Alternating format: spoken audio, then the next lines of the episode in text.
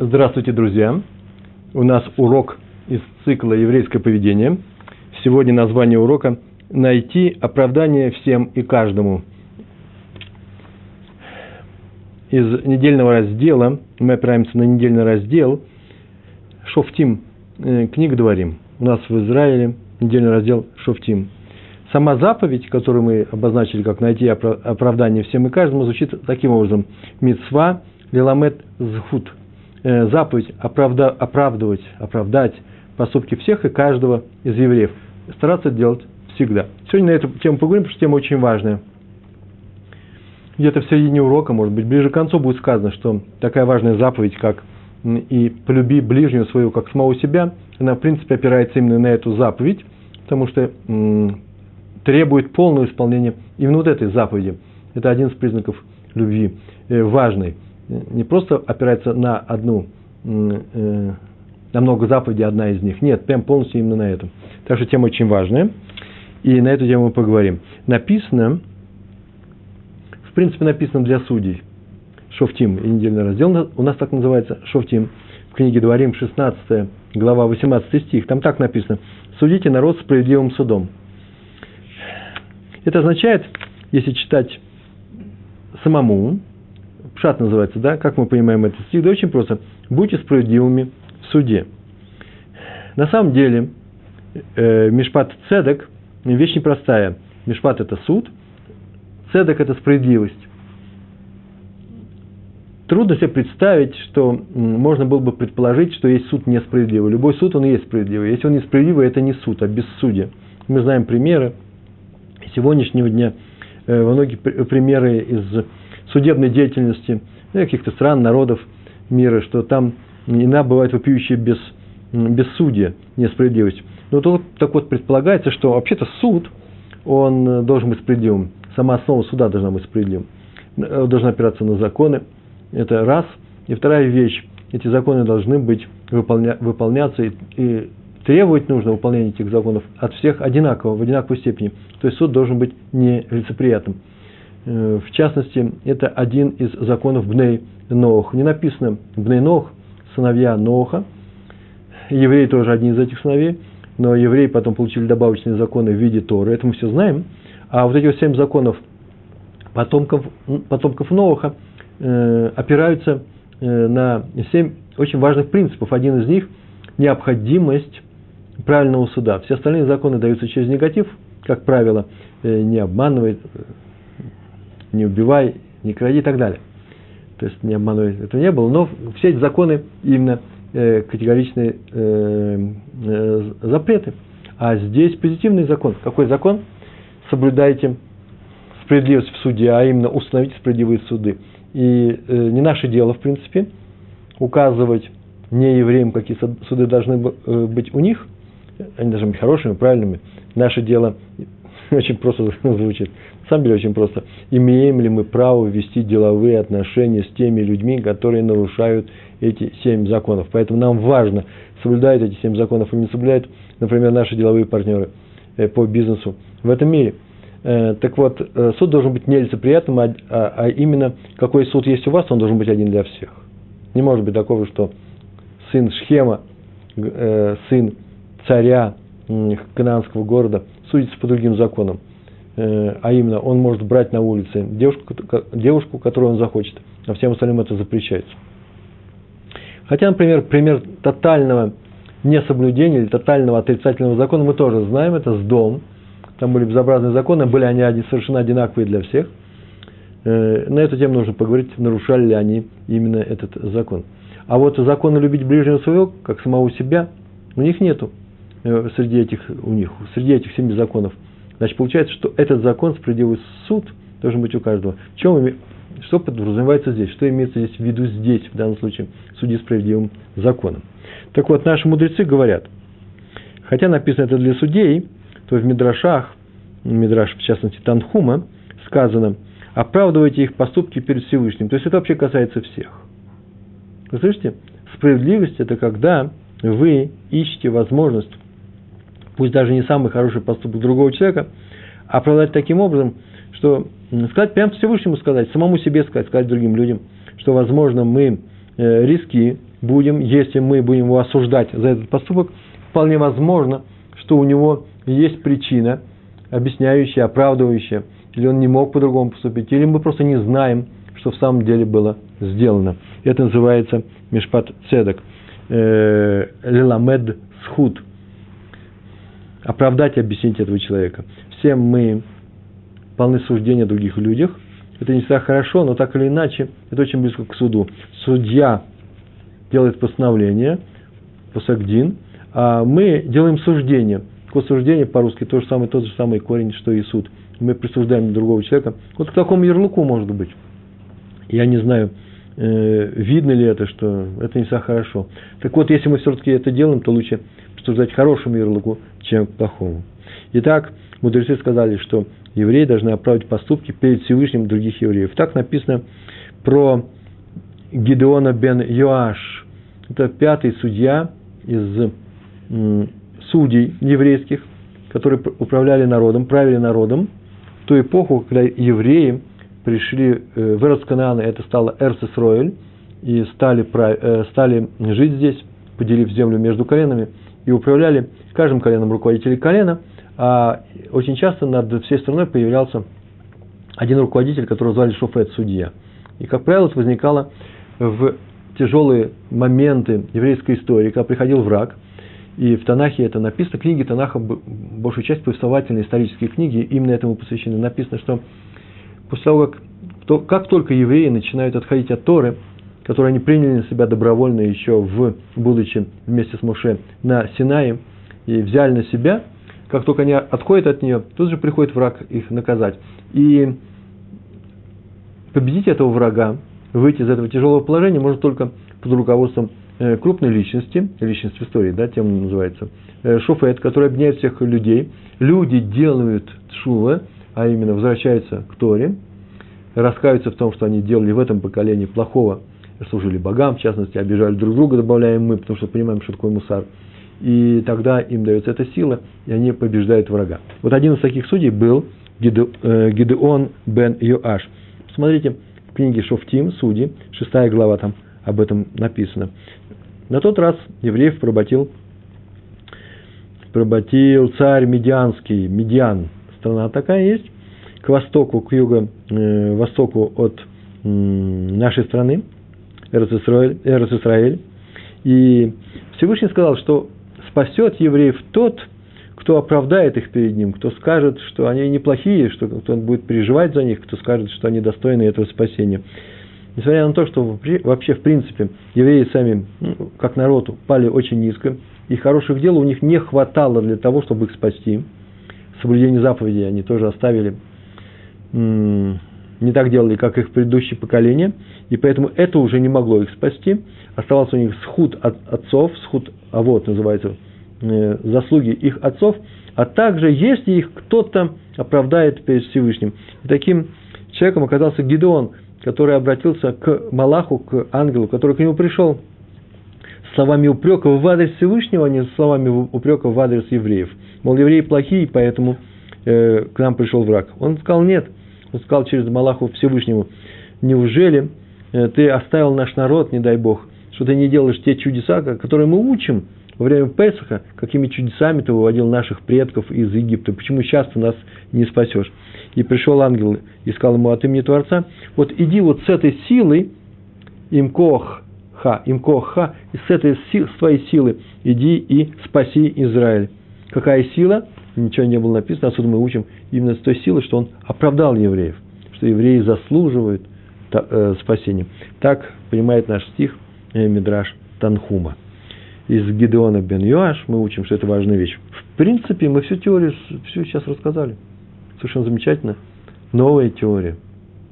Оказывается, нужно не просто говорить о евреях хорошие слова, и даже, может быть, в своем домашнем кругу, своим ученикам, своим друзьям, и обо всех вместе, или о какой-то э, общине, в каком-то городе, в целой стране. Вот евреи Э, Марокко такие-то, евреи России такие-то, или евреи такого-то города в Израиле такие-то, или какой-то общине. Это суждение. Так вот мы обязаны говорить только хорошие вещи, несмотря на то, что есть за ними что-то и отрицательное.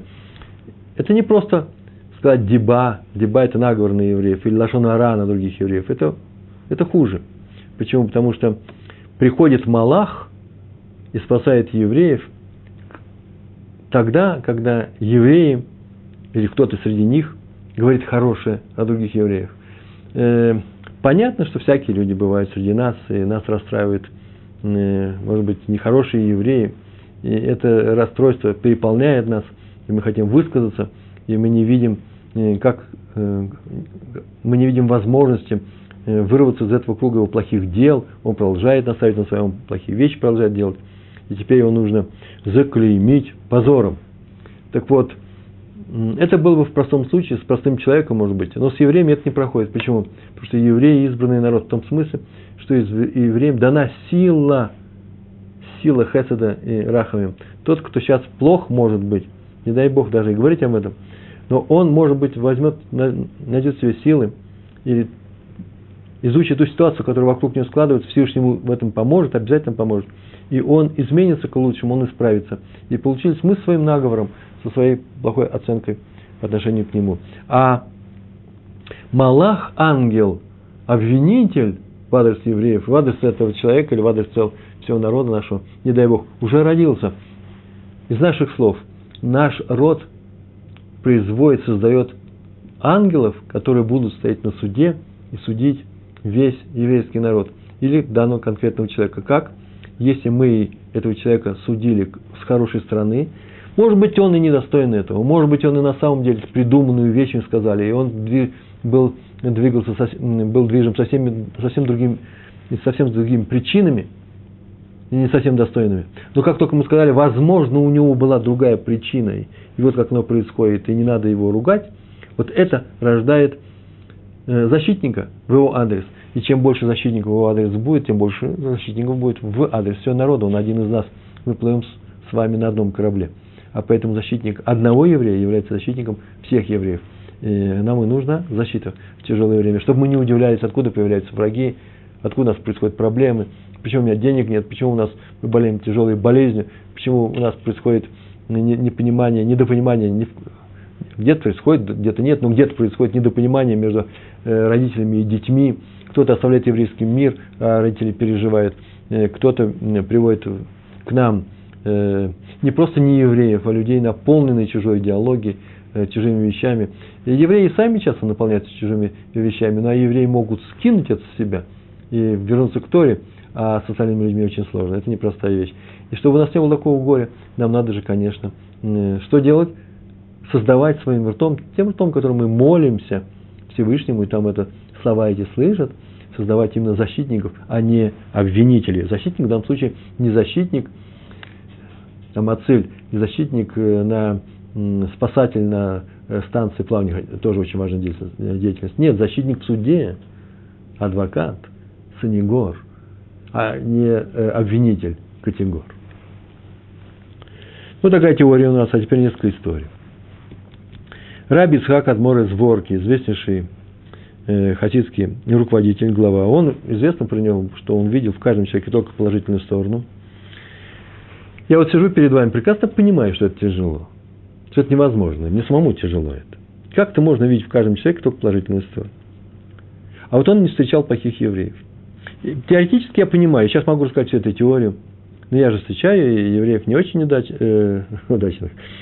Я так думаю, что не очень удачных по поведению. А вот он никогда этого не видел. Вот среди таких святых и хотелось бы жить. Именно святой в хорошем смысле слова. Это святой человек. Вообще это трудное искусство видеть в другом Э, человеке всегда только хорошее, хорошего человека. Видеть в людях хорошее и не видеть плохое. Ведь вообще не видеть. Только не говорите мне сейчас, чтобы мы не отвлекались в сторону. Ой, а что делать плохой стороной других людей, кто их научит? Ну, мы же учимся с вами, мы не любим, когда нас по этой больной стороне, плохой стороне бьют. Значит, других нельзя бить. Но если люди видят, человек видит в себе хорошее, то оно есть и в других людях. Нет людей без хороших э, черт. Нет человека без положительных сторон, качеств. А раз так, то и каждого человека есть за что его любить. Да, иногда трудно разглядеть, особенно с нашей позиции, с нашего ракурса. Мы так подошли к этому человеку, так мы встретились с ним в жизни, что вроде бы он плохой граник там повернулся, так нам кажется.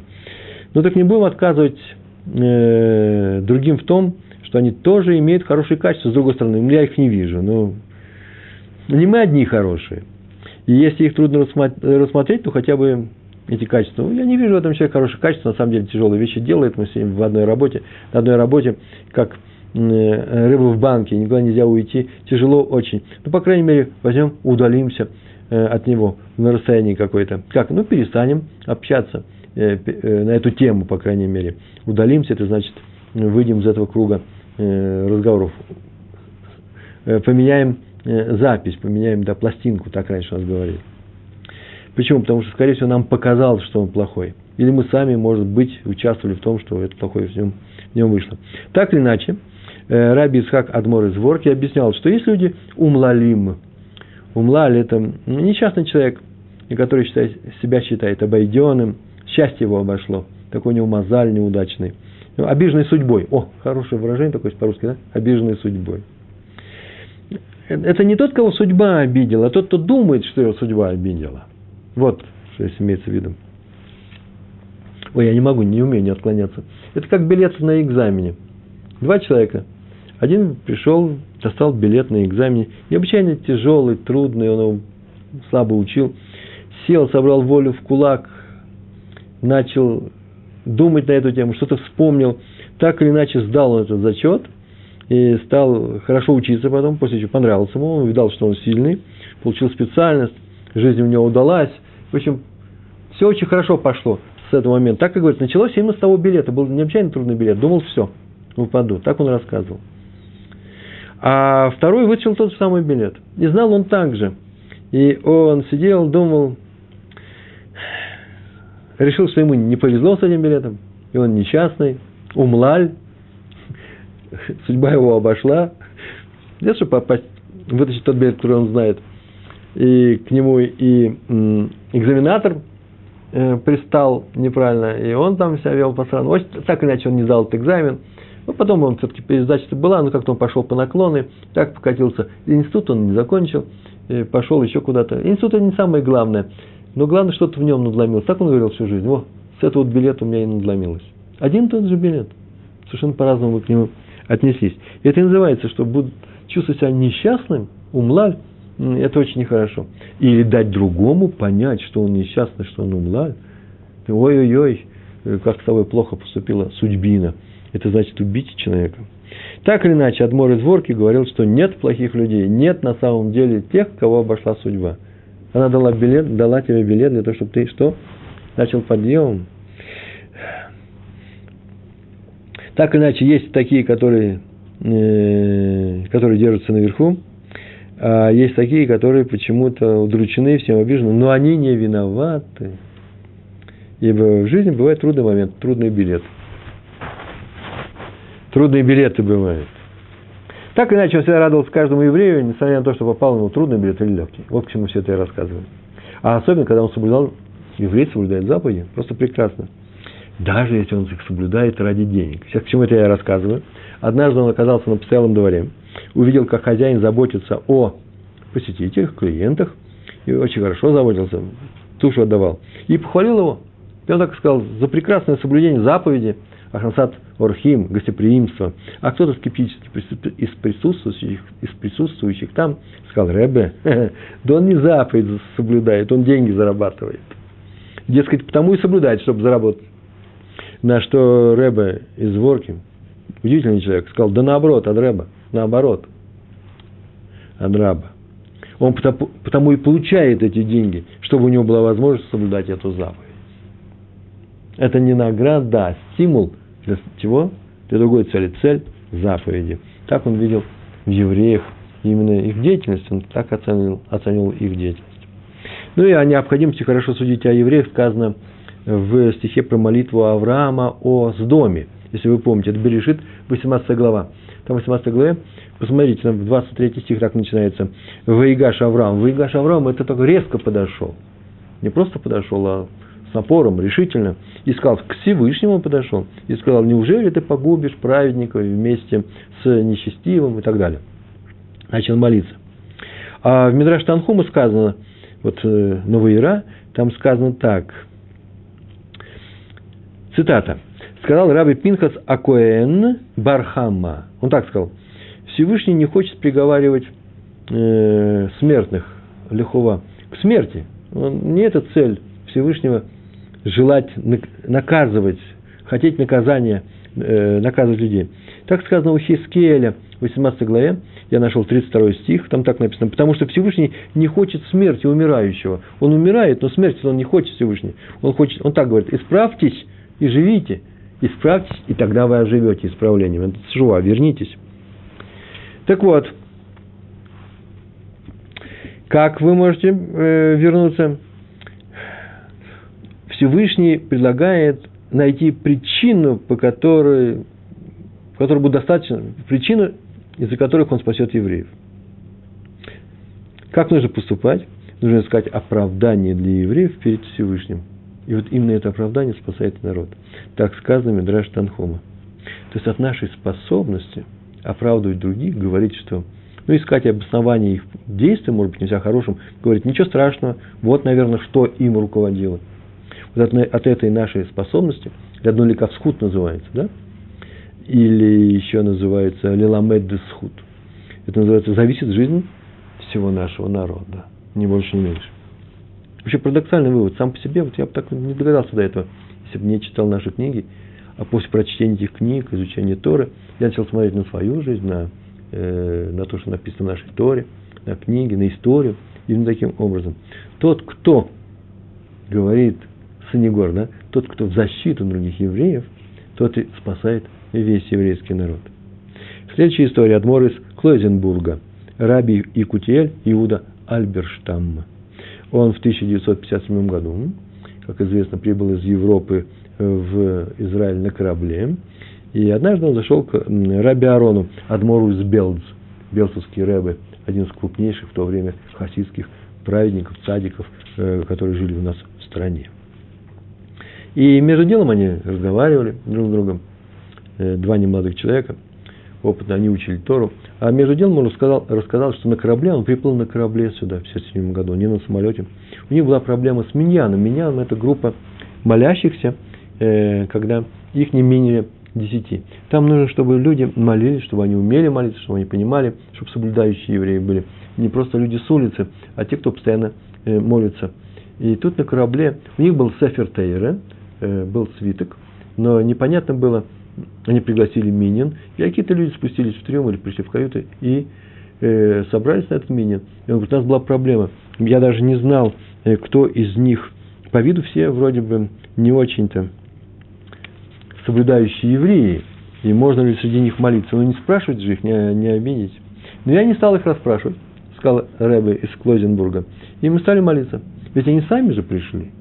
Вы же их не тащили. А раз так, то они, наверное, соблюдающие. И Адмор из на это ответил. «Э, Бывадай, несомненно, не всякого сомнения. И если еврей пришел молиться сам, то у него такая хазака, что он кошерный еврей. Что такое хазака? Хазака есть такое понятие, еврейская хазака, от слова корень означает держать. Его нужно держать, как, как кого? Как того, кто кошерный еврей. Тот еврей, который молится. Принципе, мне все равно, кошерный еврей или не кошерный, я с ним... Ну, есть некоторые случаи, когда мне все равно, а именно когда все равно. Когда мы молимся, нужно, чтобы здесь было определенное количество евреев, которые молятся постоянно, не больше, не меньше. Я не буду смотреть на человека, который не молится сверху вниз, ах, такой секой и так далее. Так получилось у него в его жизни. Это не мое дело оценивать э, его некошерность. Но сейчас, во время молитвы, мне это нужно знать.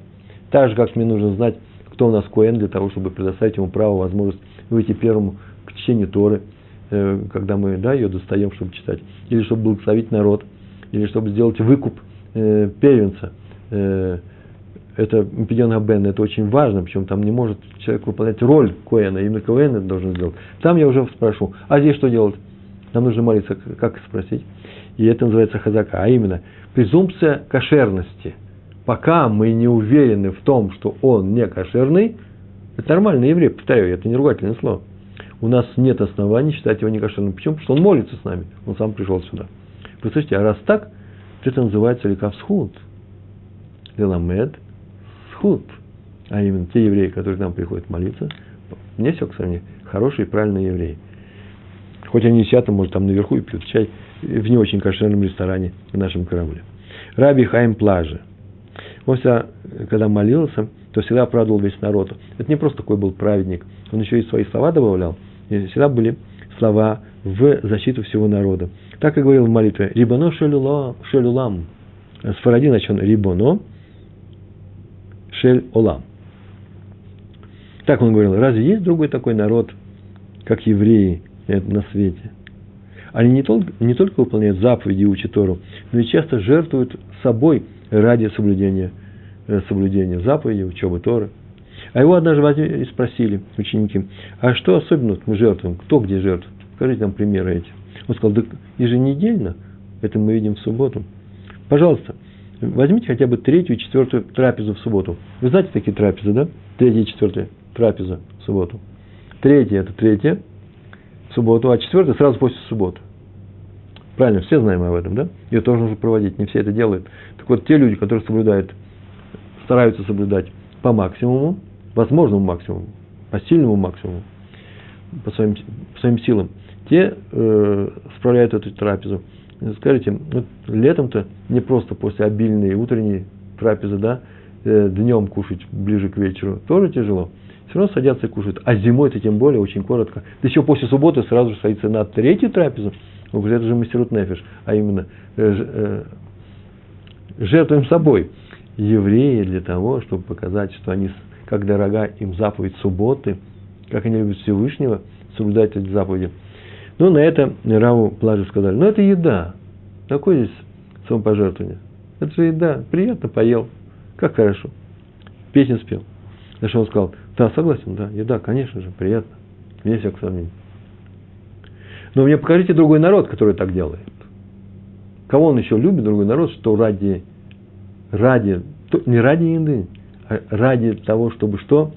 Э, соблюдать то, что ему приказано, заповеди, которые он взялся соблюдать, э, пришли и, ели. Ради мецвы, ради, заповеди. Так говорил Рафхайм Плаже. А я могу от себя добавить, то же самое происходит с брахой. Э, что чему причина? Перед едой мы, нужно сказать, перед любым кусочком, который мы кладем себе в рот и едим, еда. Нужно сказать браха, броха. Э, так что важнее, мы едим, мы говорим браху для еды или мы едим, чтобы сказать браху? Вот есть несколько мнений, и очень часто такая вещь происходит. В частности, когда мы говорим кидуш, мы говорим кидуш не для того, чтобы выпить вино. Мы тоже ведь говорим перед вином, да? Это не то вино, которое мы хотим выпить. Это для питья. Это то вино, которое мы хотим выпить, чтобы была браха, чтобы можно было сказать браху. Вот мы с вами тоже праведники. Ну, итак, народ спасается, если я его оправдываю. И он наказывается, не дай Бог, если я его обвиняю. Причем говорю правду, мы говорим только о правде, мы тут не говорим о лжи. Так вот, так Маше сказал, когда ударил, перед тем, как он ударил палкой по скале, Бамидбар, 20 глава, посмотрите, там об этом написано. Десятый стих там сказано. Слушайте же, непокорные. После чего он ударил палкой. Непокорные, он сказал евреям. Можно было этого не говорить, это не было необходимости. Тоже очень важный момент. Иногда нужно ведь что-то, можете сказать, человек, который нарушает что-то. Только тогда это можно сказать, когда выполняется целый ряд условий. Первое, первое условие, что он тебя услышит. Второе, что ты не, или наоборот, первое, что ты не ошибся, что на самом деле нарушил, они непокорные. Им нужно было показать, где они непокорные. Может, он показал. Может быть, он по делу все это сказал. Вот самое интересное. Я сейчас могу дать условия, сказать условия, когда можно сказать такие вещи, и это будет по делу. А именно, ты уверен, что ты прав, ты уверен, что они тебя выслушают, когда ты им говоришь, не делайте это, и еще несколько условий. Ты специалист в этой области. Так вот, Моше сказал по делу и был наказан. Многие говорят, так Медраш написано, это он сказал перед ударом палкой. Вот за эти слова он и не вошел, не получил права войти в Эрец Исраиль. А у Гидеона наоборот. Он говорил за евреев, и поэтому спасся и он, и от медиан, и весь еврейский народ. Поэтому любой, кто обвиняет еврея, или, не дай бог, евреев, должен постеречься. Так написал Ахида – в своей книге, должен постеречься, как бы он сам не стал, тем самым становится обвинителем категор всего народа на суде, на высшем суде. Но нужно, быть, стараться, нужно стараться быть защитником на суде, санигор. Так написал Хида. Еще одна история от Мора из Папу. Папа это, ну, место в Венгрии, может, сейчас говорят румынский еврей, не знаю, это такое место Австро, Австро-Венгрии. Рав Гринвальд. Рав Гринвальд, это известная фамилия Адморов из Папы, они сейчас, сейчас это такой хасидут существующий, хасид существующий. Во всех своих словах тоже он всегда упоминал только положительные стороны еврейского народа. Однажды сказал своим ученикам за субботним столом, эта неделя шла Ре. Он так сказал, из этого раздела можно выучить, насколько Всевышний хочет каждый раз дать браху своему народу. За, э, браху благословения. В любом состоянии, на каком бы состоянии ни находился еврей, он очень высоким, высоком э, уровне находились или упали, были бы э, низко, не дай Бог, он всегда Всевышний хочет дать браху. Откуда мы это видим? Написано в книге Дворим, недельная глава недавно прошла, э, недельный раздел, 11 э, глава, 27 стих, там написано, это браха Ашер Тишмеу. Там так было сказано, в самом начале этого недельного раздела. Смотри, я предлагаю вам ныне, а потом, где начинается 27 стих, браху, если будете слушать мои заповеди, а потом дальше, или клалу, проклятие, если совратитесь ну, с пути Торы. Все строение стиха так сказано. А вот так написано. Это браха ашер тишмыу. Я даю, да, вам. Вот сейчас прям даю. Браху, которую э, אשר תשמעו, если вы будете слушать. А Раши добавляет, комментирует. על מנת תשמעו. С условием, что вы будете соблюдать. И что он добавляет? О чем здесь сказано? Адмор из Папы спрашивает. Что Раши нового нам сообщил? Вот браху, если будете слушать. Вот браху с условием, если будете слушать. Какие новые слова здесь сказано? Альмна с условием. А новые слова очень интересные.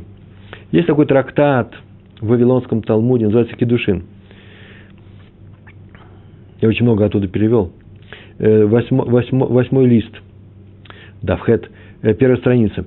Там написано слова от имени Рава. Рав сказал следующую фразу. Передают его. Каждый, кто говорит слова альмнат с условием, подобен тому, кто говорит прямо сейчас. Если вы увидите альмнат условием, прямо сейчас это начинается. Отсюда учим, что Всевышний дал еврейскому народу браху сразу, так Раш написал, сразу, альмнат. Не будем дожидаться, когда ты выполнишь эти условия, а, и начнешь соблюдать заповеди, а прямо сейчас. На самом деле есть такое правило, мы однажды уже говорили об этом, браха Всевышнего, его благословение – если он дает благословение и говорит, это будет, если ты будешь делать то-то и то-то, то, несмотря на, на, на соблюдение тобой этих условий, соблюдал это условие, не соблюдал, браха будет. А вот э, это Всевышний так говорит, да? Вот так мы проверяем пророка, который пришел от, говорит от имени Всевышнего. Если он говорит вещи хорошие, положительные, с некоторыми условиями, они должны выполниться, даже если условия не выполнились, не соблюдены. Так узнает пророк лживым. А вот то же самое про клала мудреца, да? Нужно заодно говорить. Про, если мудрец, не дай Бог, дал кому-то проклятие, с условиями, даже если условия не будут выполнены, клала все равно упадет. Поэтому не приближайтесь к, всев... Э, к, э, к мудрецам. Почему? Потому что э, их слова жгут, как огни горящие, да? Укус страшнее страшных животных и так далее. Но вот клала Всевышнего браха мудреца, то есть проклятие Всевышнего – Э, и браха, благословение мудреца, только при соблюдении условий. Так отклонились в сторону. А вот теперь, знаете, что я хочу сделать? Я хочу вам прочитать, как подарок, за хорошее поведение, отрывок из Кедушин, из трактата, поскольку я его переводил, но так мне жалко, так мне эта история нравится, я ее сейчас возьму вам и расскажу. Прочту. Сказал, о чем там говорится? Что такое? Если сказал альмнат, то как будто бы прямо сейчас – непонятные слова. Я могу пройти дальше. Мне захотелось объяснить вам, чуть-чуть поглубже учиться, чем мы, может, обычно делаем. Амар Раби Элазар, сказал Раби Элазар. Один мужчина сказал женщине, такую фразу он сказал. Иткадши ли бамане, будь посвящена мне сотней динаров. Мужчина приходит, он хочет, чтобы эта женщина стала его женой, и она хочет стать его женой. Акт еврейской, еврейской э, женитьбы – акт, свадебный акт заключается в том, что он ей что-то дает и говорит, Титкатши, осветись вот именно этой вещью. Она стоит некоторую ценность, и она ее берет, это ее вещь теперь, и она говорит, да, я согласна вот именно, вот именно этим. Определенной формулы нет, но, по крайней мере, она ее берет, и мы знаем, что она берет для того, не чтобы не рассмотреть это, а для того, чтобы стать женой этого человека. Приходит он и говорит, вот у меня сотни динаров, я даю тебе э, Титкат э, будь посвящена мне этой сотней. А на самом деле дает ей один динар. Такой интересный закон. В этом случае она посвящена. Но он должен ее заплатить. Теперь у нее долг. Сколько? 99 динаров. Это очень странная вещь. Почему нужно объяснение? Май тайма. Почему же она посвящена, спрашивает Гемара. Ведь он не дал того, что обещал. То, что дает. Вообще просто обман. И ответ такой. Поскольку он и сказал, что дает сотню, но дал ей при этом только один динар, и она видела, что он ей дает, э, не дает ей сотню, а дает, и все равно соглашается быть посвященным, то он подобен тому, кто сказал ей, как будто бы так он сказал, вот ты посвящена мне за динар, вот за этот динар, при условии, что я тебе доплачу потом до сотни. Такой закон. Что что все это означает.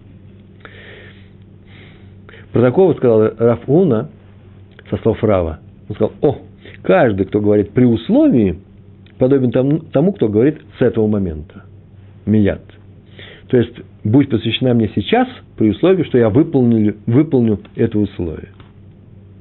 И он может его выполнить в любое время, но на нем такая обязанность. Вот мы сейчас выучили, что называется, да?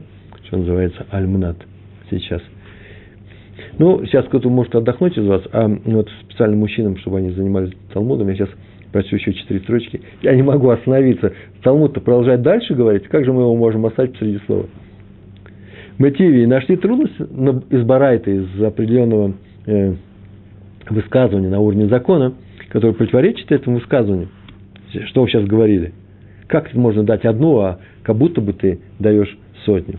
А именно, один человек пришел и сказал, будь посвящена мне вот этой сотней. И начал отчитывать ей по динару, этой сотней. Один динар, второй, третий. И передает их, э, э, эти деньги из рук в руки. В этом случае, если во время этого пересчета, в этой выдаче, кто-нибудь из них захочет отказаться, нет, нет, нет, не хочу, передумал. Еще не кончился ведь акт передачи, то он имеет право отказаться. Даже если у него в руке остался вообще один динар. 99 уже отдал. Он говорит, стоп, стоп, стоп, не хочу. Или он говорит, знаешь что, я раздумал, возвращать деньги и расходится. Это называется как же? Он сказал, сотней, и в то же время э, можно, оказывается, передумать. А ты я только сказал, что альмнат, как будто бы сказал, да, сейчас. И Гемара объясняет, нет, здесь в этой барате какой случай рассматривается? Ахабымая скинан. Какой случай рассматривается?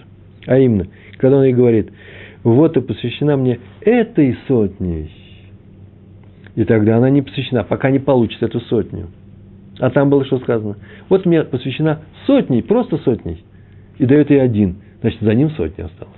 Ладно, хорошо, мы с вами сейчас занимались, немножко зашли в сторону. Мне такие вещи нравятся. Э, но смотрите, какая вещь отсюда получилась у нас. Очень интересная. Раша написал, когда Всевышний сказал, вот, если вы будете соблюдать заповеди, то с вами будет то и то хорошо. С вами так будет, будет с вами браха. Да? Если будете соблюдать, будет с вами браха, если будете соблюдать мои, э, мой закон. И Раша пишет, альмнат, с условием. Каким условием? Называется моментально, даже если не будете соблюдать. Как он любит еврейский народ, Всевышний. Так он хочет, чтобы мы получили только благо. И он верит в нас, доверяет нас, дает нам возможность справиться и приблизиться к нему, и больше, не меньше. В книге, есть такая книга, называется «Есот Вашорыша Авода». Э, это было в части Аводат Алев, так называлась глава восьмая.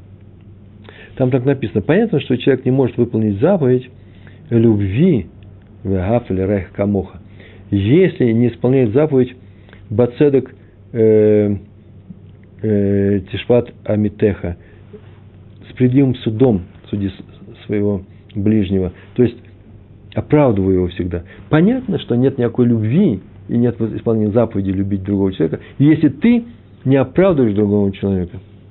Почему? Потому что одно зависит от другого. Не бывает такого, что ты кого-то любишь, а обвиняешь его. На самом деле, это я уже свои слова добавлю. Топишь ты его, ты его уничтожаешь, ты ему не помогаешь, если ты что? Если ты его обвиняешь. Говоришь правду, повторяем, здесь разговор идет о правде. не о наговоре, не о лжи. Это так же, как лошонара. Там разговор идет только о правде. Она запрещена. Вообще такое правило есть. Вообще есть такое правило. Правда, любая правда запрещена.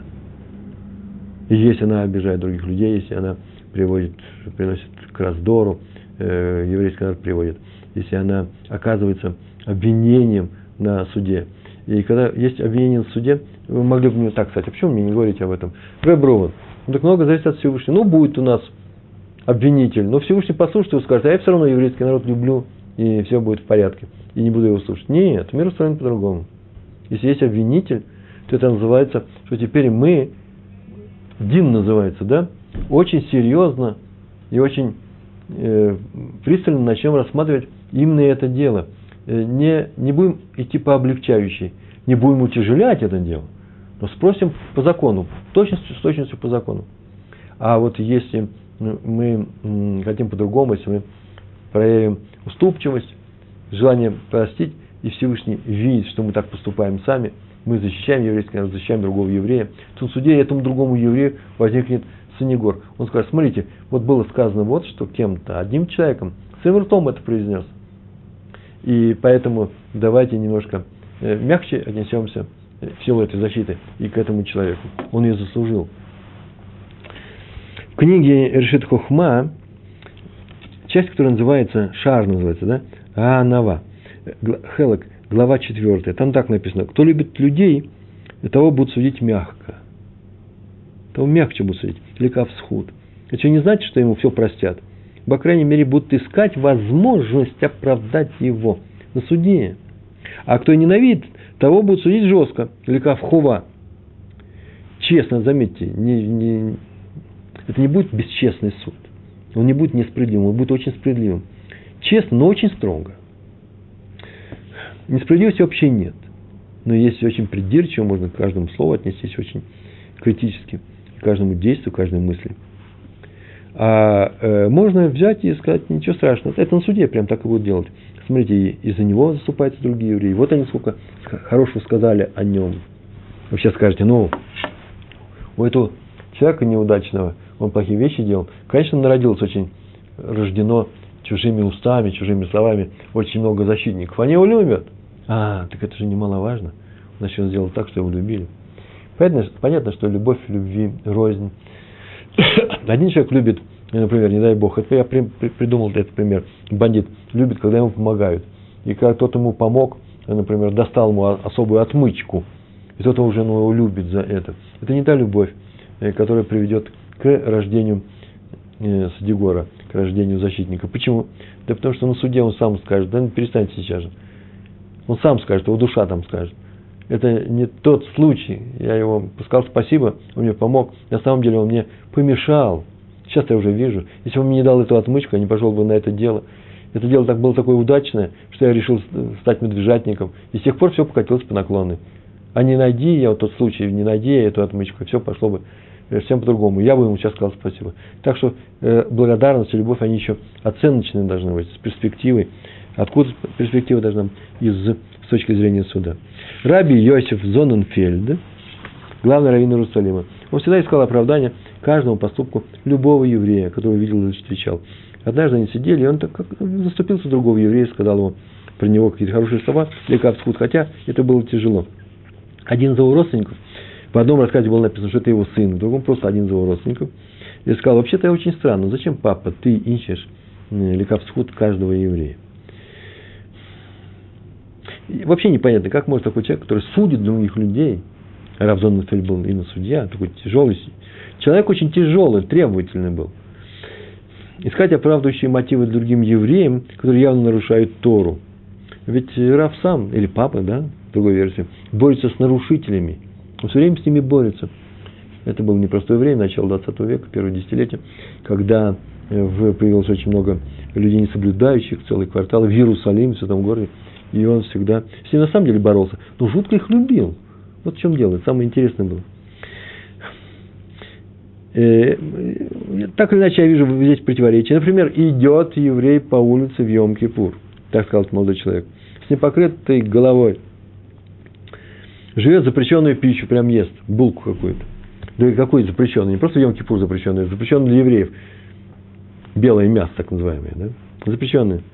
А еще в руке держит сигарету, сейчас он съест кусочек и закурит. А с ним под руку, прям под руку, идет известный в данном месте преступник, с которым вообще близко нельзя идти. Нужно держаться подальше. Ну и как ты найдешь оправдание, папа? На что ответил Раф, это только кажется, что это трудно. Искать, необходимо искать оправдание. Зачем еще оправдание любого человека? Дело в том, что в каждом нарушении есть некоторый элемент, который называется хилули ашем. Он это делает при людях. А хилули ашем – это такой грех, мало того, что он совершает преступление, да еще и при всех. Хилули ашем – осквернение имени Всевышнего. Это может делать только перед другими людьми. А вот этого греха нет искупления, копора, нет у него. И нельзя никак этого снять. Поэтому, если я хотя бы сниму вот это один только грех, что кто-то на него посмотрел и не увидел, что это осквернение, я не вижу здесь осквернения, то человек будет осужден только за прегрешение, которое он делает. Как будто он делает его в одиночестве. На нем нет страшного преступления. Хилуля Ашем. Если кто-то из присутствующих сказал, здесь нет никакого осквернения. Почему? Потому что, ну, вот сейчас я скажу, как можно этого человека оправдать. Это твой случай самый легкий. Человек идет с непокрытой головой. Да я сам видел, как человеку стало плохо. Ему стало душно, жарко. Он расстегнул воротник, снял кипу. Он воздух искал. Этому человеку стало плохо. Он снял кипу, она у него в руке. Душно. Кушает, да он забылся. Он просто забыл Йом Кипуром. Ему тяжело. И у него в, здесь остался какой-то кусок старого сэвича. Уга называется, да? Э, печенье. Э, он забылся, задумался, метасек называется, и э, за, взял, э, положил в рот. Да сейчас он выплюнет. Ты же не продолжил смотреть за ним. Закурил, да чисто автоматически, после еды он всегда курит. А вот под руку с преступником, да, это тяжело. А смотри, у него закружилась голова, ему кто-то должен помочь. Этот преступник пошел его проводить до дома. У него голова кружится. Не дай Бог, у нас закружится голова, мы и преступнику обрадуемся, чтобы только нас довели. Как только я все это увидел, а я увидел все это, тут же с него снято обвинение в Хилве Ашем с этого человека. Я сказал, видите, сколько? Всевышний, он не виноват в этом. А раз так, ведь я же не придумываю, дело не в придумывании, может, я и придумал, но я не вижу здесь осквернения Всевышнего, имени Всевышнего. Почему? Потому что у него, наверное, есть причины. А раз так, то что что плохое в Хилуле? Что плохого? Только то, что другие могут повторить за ним, пойти сделать то же самое, повторить, ничего страшного, ведь молния на нее не упала, значит, можно это делать. Я этого не увидел, а поэтому здесь нет Хилуле. Так объяснил Раби Леви Ицхак из Бердичева, так он сказал. В молитве на Роже Шана мы говорим, не делай так, мы так молимся, чтобы мы нуждались друг в друге или в другом народе. Все понимают, ну дай нам силы, чтобы мы были самостоятельны, чтобы нам не нужна была поддержка. А на самом деле, вот что это означает, э, так сказал Бердичевер. Когда у еврея не будет защитника на суде, а вдруг есть такой еврей, ну нет защитников, потратил их на что-то. А, между прочим, защитники суде тратятся на что-то. Хороший вопрос. Я знаю ответ. Один из. Так вот, у нее нет защитников в суде? Нету. И тут стоит один другой еврей и говорит, смотрите на меня, я еще хуже, хуже, чем он. Ты зачем же вы будете судить по максимуму? Я хуже, чем он. Он же так не упал. Вот уже не, у него плюс. Чтобы его оправдать. Если нет другого еврея, может быть, станет не самый удачный из неевреев, который вообще никаких заповедей не соблюдал. Так вот, надо так, чтобы мы не нуждались в таком оправдании. Помоги нам быть настолько крепкими. Это мы просим Тебя, чтобы мы что? Чтобы мы соблюдали Твою Тору и не нуждались в таком рода оправдании, друг в друге нуждались. Вы сейчас так скажете, как это можно попросить? Что это значит за просьба? Э, все в руках Всевышнего, кроме страха перед ним. Все, что просишь, чтобы страх Всевышний тебе внушил. Хм, так это я и решил. Всевышний, помоги мне бояться нарушить Тору. Это называется мой выбор. То же самое мы учим из стиха нашего недельного раздела «Дворим». Цедек, цедек, тердов. Мы уже говорили на этом. Справедливости, справедливости добивайся. Имеется в виду поиск оправдания для других евреев не только в суде, но и в суждениях других людей. Да? Когда я сужу. Справедливости добивайся, это называется оправдываю других евреев, когда ты думаешь о них, когда ты говоришь о них, когда ты не хочешь их осуждать. История про Хофицхайма. История про Хофицхайма он рассказывал – Однажды он увидел пьяницу на улице. Валялся пьяница. Не знаю, какая национальная его принадлежность. И гендерный, мужчина, женщина, не знаю. Написано, шикор, пьяница, лежащий на дороге. И он всех, на всеми издевался, обзывался, я так полагаю, и проклинал. Нехорошие слова он говорил. Подошел к нему один человек какой-то и начал ему говорить назидание такое. Легко Хаим. Я полагаю, что это машаль такой придуманный. И он ему говорит, слушай, если бы я вот напился, сказал этот человек, вот как ты, то, по крайней мере, я знал, что не надо, не следует валяться на дороге. Тем самым ты показываешь, что ты пьяница. Ну, напился, напился в другом месте. Зачем же тебе еще и позориться? Так он сказал ему. Вот Хойсхайм объяснил, что он увидел в этом эпизоде. Многие ругают богатых. Как они ругают богатых? Дескать, все богатые люди скупые, не помогают ничем. Вот если бы я вдруг разбогател бы, то я, конечно, стал бы, стал бы помогать нуждающимся. Вы никогда не были бедными? А если вы были бедными, никогда не смотрели на богатых, ну что же он нам не помогает? Вот я бы ему помог бы. Так вот, сказал Хопис Хайм на это. Этот человек, который так говорит, не видит, что как только он станет богатым, он сразу забудет все свои обещания. Рука его сожмется и не разожмется. Почему, чтобы э, стать щедрым, богатым, надо сделать большие усилия. Делается не автоматически. Это не делается путем обещания, когда ты был бедный. Ты забудешь. Вот как забыл этот пьяница о том, что, может быть, когда он был трезвым, сказал, никогда не буду валяться на улице. Некрасиво это, позору сколько. Но напился и забыл о том, что он думал и говорил, когда он был, э, был когда он был кем? Был трезвым. Вывод, обвиняя других людей, ну какой ты, я бы на твоем месте и так далее – не говори, что сам бы ты этого не сделал. Очень часто именно сделал бы, а поэтому это не обвинение, поэтому смысла в этом нет. А раз так, то у нас и не остается сил для обвинения. Что ж ты делаешь? Это называется, смотри, как ты ведешь себя плохо. Это означает, я бы себя так не сделал. А, так ты постань на его место, ты не забудешь, когда выпьешь эту, этот стаканчик два, о том, что ты сейчас уже пьяный, ты не забудешь, что ты говорил, когда был трезвый, ты, может быть, не будешь так себя вести. видите, у нас нет козыря для аргумента, для обвинения. А поэтому надо защищать. Этот человек слаб, на самом деле слаб. Поэтому не суди других с высоты своих, своей позиции, или, по крайней мере, не говори, что на их месте сделал бы ты.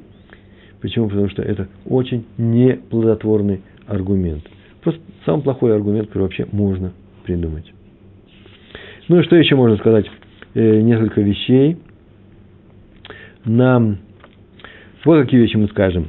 Написано в перке, а вот мы говорили прямо сейчас только в главе 2, вторая глава, в Мишна.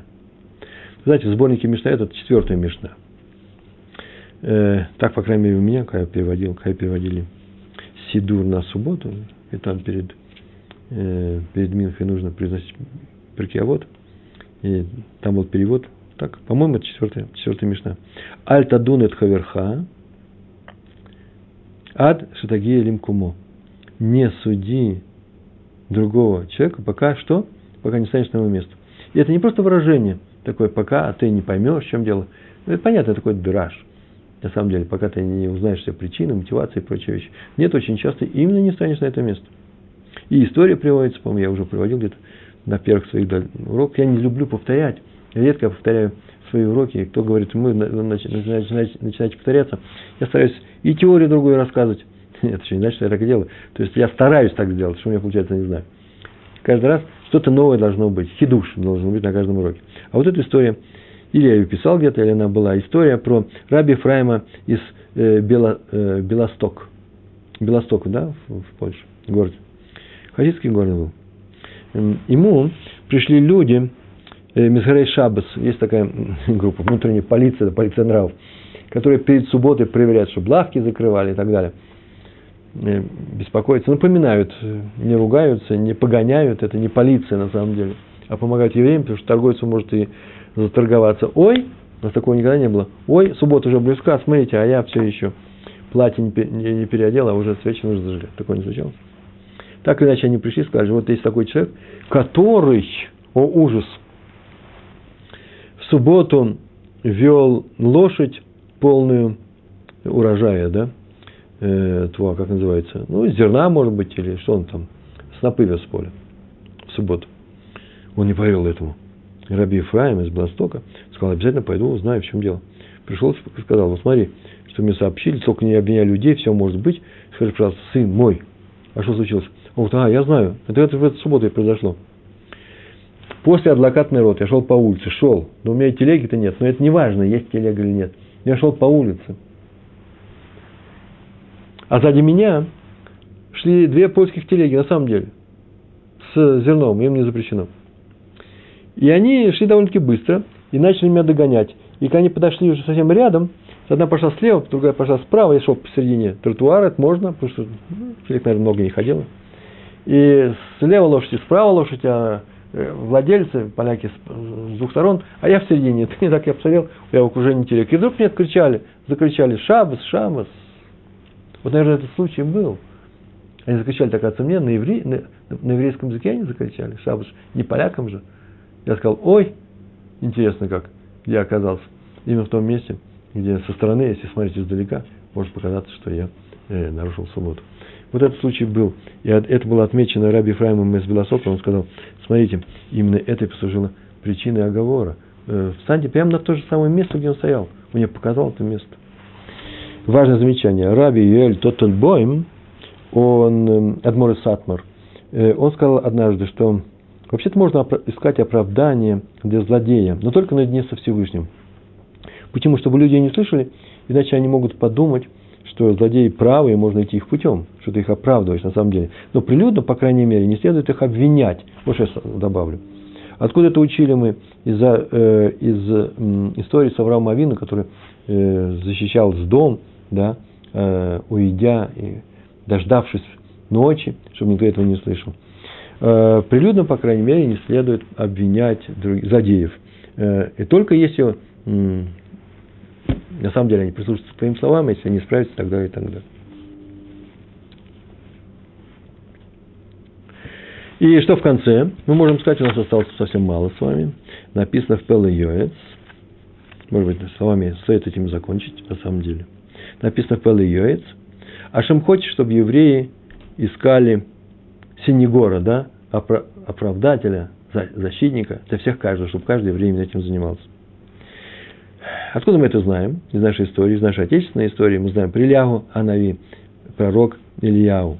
Он был наказан за то, что выступил как категор, как обвинитель. Он так сказал, возревновал я за Всевышнего, э, канате, да, кина, потому что оставили его союз в Неисроиле евреи. Они его оставили, поэтому я выступаю как защитник Всевышнего.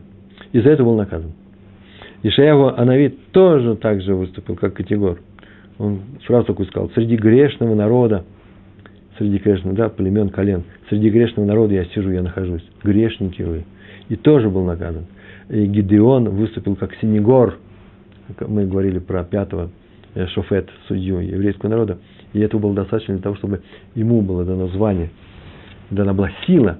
Это сила его. Ему не дали эту силу, это сила его оправдать евреев, и из-за этого ему дало было право выступить за евреев, и евреи э, на самом деле сделали чуву из-за него, и поэтому мы были спасены. Если бы мы не спаслись тогда, не дай Бог, Медиан бы завоевал тогда евреев, и никого бы ничего бы не осталось. Это узкое горлышко истории. Евреи всегда проходят через узкое горлышко истории. Или сейчас мы выживаем, или э, нет, и это на все времена. Так вот, Гидеон нас выучил, что нужно быть кем? Синегором. Почему так? Потому что все, что говорит человек, любая фраза, любое его слово отзывается на небесах. Это сказано про евреев. Осе рошим бешамаем бельон. Любая фраза, повторяю вас. Откуда я знаю? Но если из моего рта выходят слова молитвы, и там к этому прислушиваются, то, наверное, когда из, моих, из моего рта выходит слово осуждающее кого-то, или что, или наоборот, помогающий, оправдывающий другого еврея, к этому тоже прислушивается.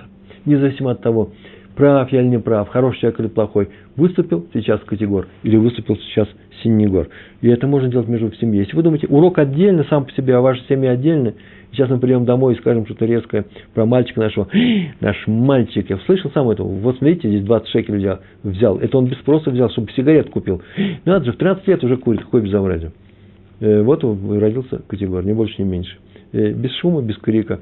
Э, можно сделать так, чтобы мальчик эти деньги не брал. И все будет в порядке. Учить будем других с хорошими примерами. И, возможно, лучше, может быть, и курить, не дай Бог, конечно, не дай Бог, лучше курить, чем плохо думать о евреях. И если я обвиняю, то появляются кто э, обвинитель. И если я защищаю, появляются защитники. Вот об этом и сказал Раф Йоль Тотенбон про Адмора. Даже плохих людей надо что? Надо как-нибудь спасти перед Всевышним. Почему? Потому что мы сейчас мы не только его спасаем, а весь наш еврейский народ. Мы зависим друг от друга. Чем? Тем, что мы говорим друг о друге, судим друг о друге, э, помогаем друг другу. Хотя бы тем, что не судим, а говорим только хорошие слова. Надо помогать друг другу.